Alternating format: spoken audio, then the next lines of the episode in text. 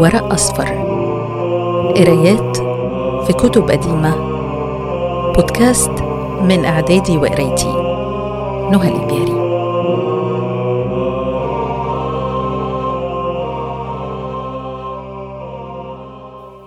كليلة ودمنة. قصص هندية قديمة ترجمها عن الفارسية عبد الله بن المقفع في القرن الثامن الميلادي الثاني الهجري. باب الملك والطير قبرا. قال الملك للفيلسوف قد سمعت مثل الرجل يحيط به عدوه فيستظهر ببعضهم على بعض ويصالحه حتى يتخلص بذلك مما يخاف وقد وفى وسلم. فاضرب لي إن رأيت مثل أهل الترات والذي ينبغي لبعضهم من الاتقاء لبعض. قال الفيلسوف زعموا أنه كان ملك من الملوك يقال له برهمود. زعموا أنه كان ملك من الملوك يقال له برهمود. وكان له طائر يقال له قبرة. وكان ناطقا كيسا. ومعه فرخ له. فأمر الملك بقبرة وبفرخه فجعل في مكان عند امرأة هي سيدة نسائه وأمرها بالاستصاء به. وأن امرأة الملك ولدت غلاما فلما شب قليلا ألف الفرخ الغلام فكان يلعبان جميعا ويأكلان معا. وكان قبارة يذهب إلى الجبل كل يوم فيجيء بثمرتين من فاكهة لا تعرف. فيطعم إحداهما فرخه والأخرى ابن الملك. فأسرع ذلك في نباتهما وقوتهما حتى استبان ذلك للملك فزاد قبارة عنده كرما. حتى إذا كان ذات يوم وقبرة غائب في ابتغاء الثمرتين إذ وثب فرخ قبر في حجر الغلام. فغضب الغلام من ذلك وضرب بالفرخ الأرض فقتله. فلما جاء قبرة ورأى فرخه مقتولا حزن وصاح وقال قبحا للملوك الذين لا عهد لهم ولا وفاء وويل لمن ابتلي بصحبتهم فإنهم لا حميم لهم ولا حريم ولا يحبون احدا ولا يكرم عليهم إلا أن يطمعوا عنده في غناء فيقربوه عند ذلك ويكرموه. فإذا قضوا منه حاجتهم فلا ود ولا حفاظ ولا الإحسان يجزون به ولا الذنب يعفون عنه. الذين إنما أمرهم الفخر والرياء والسمعة الذين كل عظيم من الذنوب يركبونه وهو عندهم صغير حقير هين. ثم قال لانتقمن اليوم من الكفور الذي لا رحمة له الغادر بإلفه وتربه وصاحب ملاعبته ومواكلته.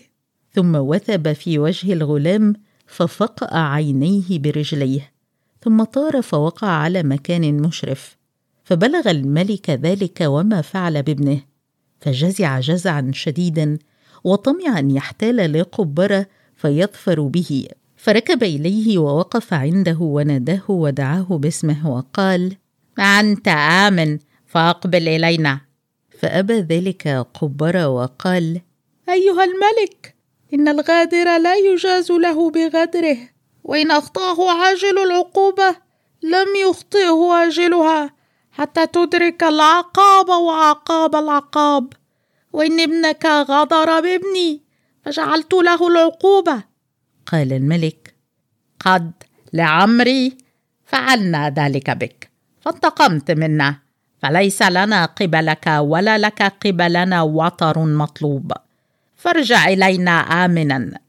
قال قبرة لست راجعا إليك؟ إن ذوي الرأي قد نهوا عن قرب الموطور وقالوا لا يزيدنك لطف الحقود ولينه وتكرمته إلا وحشة منه. فانك لا تجد للموطور الحقود أمانا هو أوثق من الذعر والبعد عنه والاحتراس. وكان يقال وكان يقال إن العاقل إنما يعد أبويه من الأصدقاء ويعد الإخوة من الرفقاء والأزواج إلفا. والبنين ذكرا والبنات خصيمات والأقارب غرماء. ويعد نفسه فردا وحيدا. وأنا اليوم الفرد الوحيد. قد تزودت من عندكم من الحزن عبئا ثقيلا. لا يحمله معي أحد. وأنا ذاهب. فعليك السلام. فقال الملك إنك لو لم تكن اجتزيت منا ما صنعنا بك ولو كان صنيعك بنا من غير ابتداء منا إليك بالغدر كان الأمر كما ذكرت. فما إذ كنا نحن بدأناك فما ذنبك؟ وما الذي يمنعك من الثقة بنا؟ فهلم فارجع. فإنك آمن. قال قبرة إن للأحقاد في القلوب لمواقع موجعة خفية فالألسن لا تصدق عن القلوب. والقلب أعدل على القلب شهادة من اللسان. وقد علمت أن قلبي لا يشهد للسانك ولا قلبك للساني. قال الملك ما لست تعلم أن الضغائن والأحقاد تكون بين كثير من الناس؟ فمن كان له عقل كان على إماتة الحقد أحرص منه على تربيته. قال قبرة إن ذلك لك ما ذكرت. وليس ذو الرأي مع ذلك بحقيق أن يظن بالموطور أنه ناس ما وطره به ومنصرف عنه. وذو الرأي جدير بأن يتخوف بالرفق والملاينة كما يصاد الفيل الوحشي بالفيل الداجن. قال الملك إن الكريم لا يترك إلفه ولا يقطع إخوانه ولا يضيع الحفاظ وإن هو خاف على نفسه. حتى إن هذا الخلق ليكون في أوضع الدواب منزلا.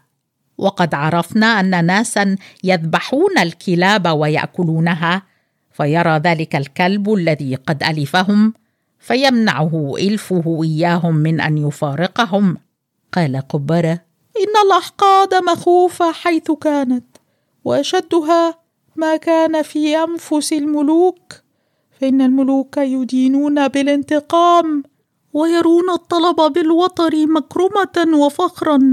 ولا ينبغي للعاقل أن يغتر بسكون الحقد. ولا ينبغي للعاقل أن يغتر بسكون الحقود. فإنما مثل الحقد في القلب ما لم يجد متحركا مثل الجمر المكنون ما لم يجد حطبا. فلا يزال الحقد يتطلع إلى العلل كما تبتغي النار الحطب. فإذا وجد علة استعر استعار النار فلا يطفئه ماء ولا كلام ولا لين ولا رفق ولا خضوع ولا تضرع ولا شيء دون تلف الأنفس مع أنه رب واتر يطمع في مراجعة الموتور لما يرجو أن يقدر عليه من النفع له والدفع عنه. ولكني أضعف من أن أقدر لك على ما يذهب ما في نفسك. ولو كانت نفسك لي على ما تقول كان ذلك عني مغيبا.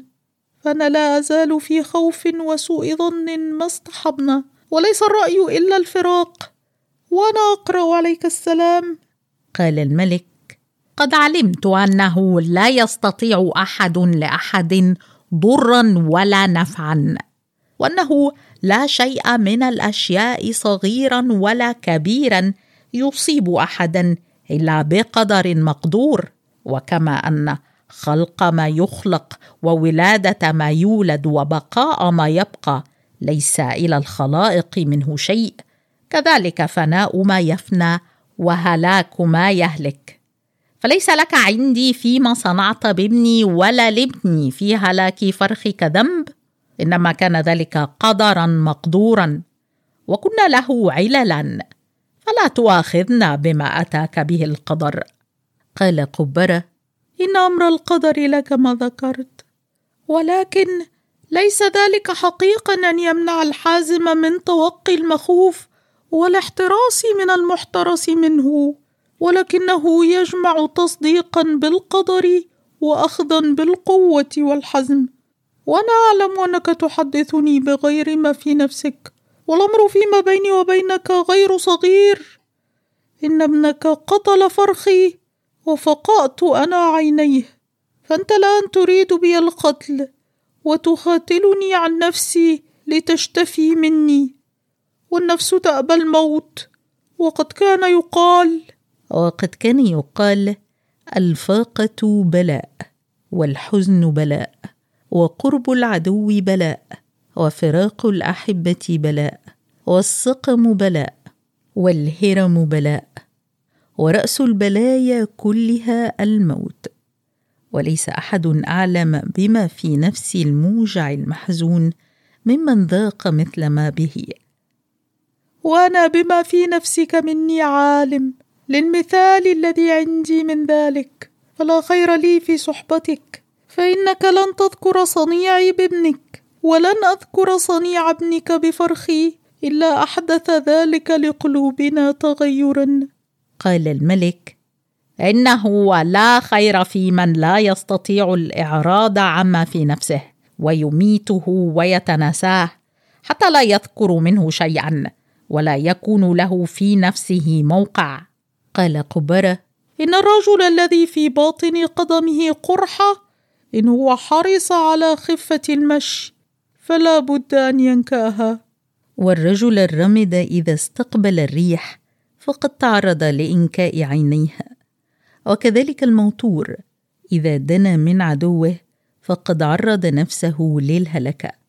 ولا يستطيع صاحب الدنيا إلا توقي المتالف وتقدير الأمور وقلة الاتكال على القوة والحيلة. وقلة الاغترار بمن لا يأمن.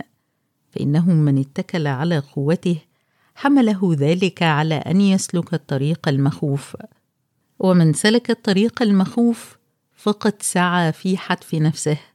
ومن لا يقدر طعامه وشرابه فحمل على نفسه وأعضائه ما لا يطيق فربما قتل نفسه. ومن لم يقدر لقمته فأعظمها فوق ما يسع فوه غص بها فمات. ومن اغتر بكلام عدوه وضيع الحذر فهو أعدى لنفسه من عدوه. وليس على الرجل النظر في القدر الذي لا يدري ما يأتيه منه وما يصرف عنه. ولكن عليه العمل بالحزم والأخذ بالقوة في أمره ومحاسبة نفسه في ذلك. والعاقل لا يخيف احدا ما استطاع ولا يقيم على الخوف وهو يجد مذهبا. وأنا كثير المذاهب.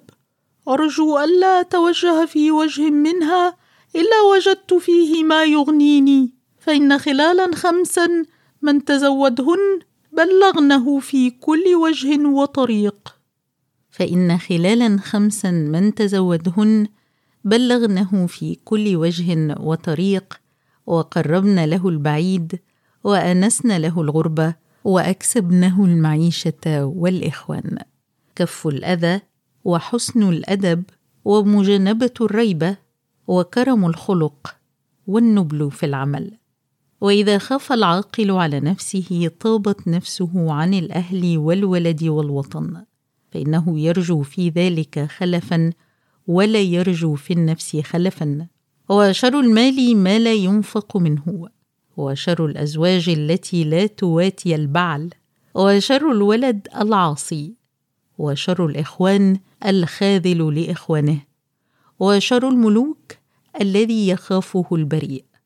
وشر البلاد بلاد ليس فيها أمن ولا خصب. وإنه لا أمن بي أيها الملك معك. ولا طمأنينة لنفسي في جوارك. ثم ودع الملك وطار. معاني بعض الكلمات التي وردت في هذه الحلقة. أهل الترات أي أهل الثأر موتور من قتل له قريب ولا قدرة له على أخذ ثأره. هو مفعول من وتر وتر الشخص أي قتل حميمه. يخاتل أي يخادع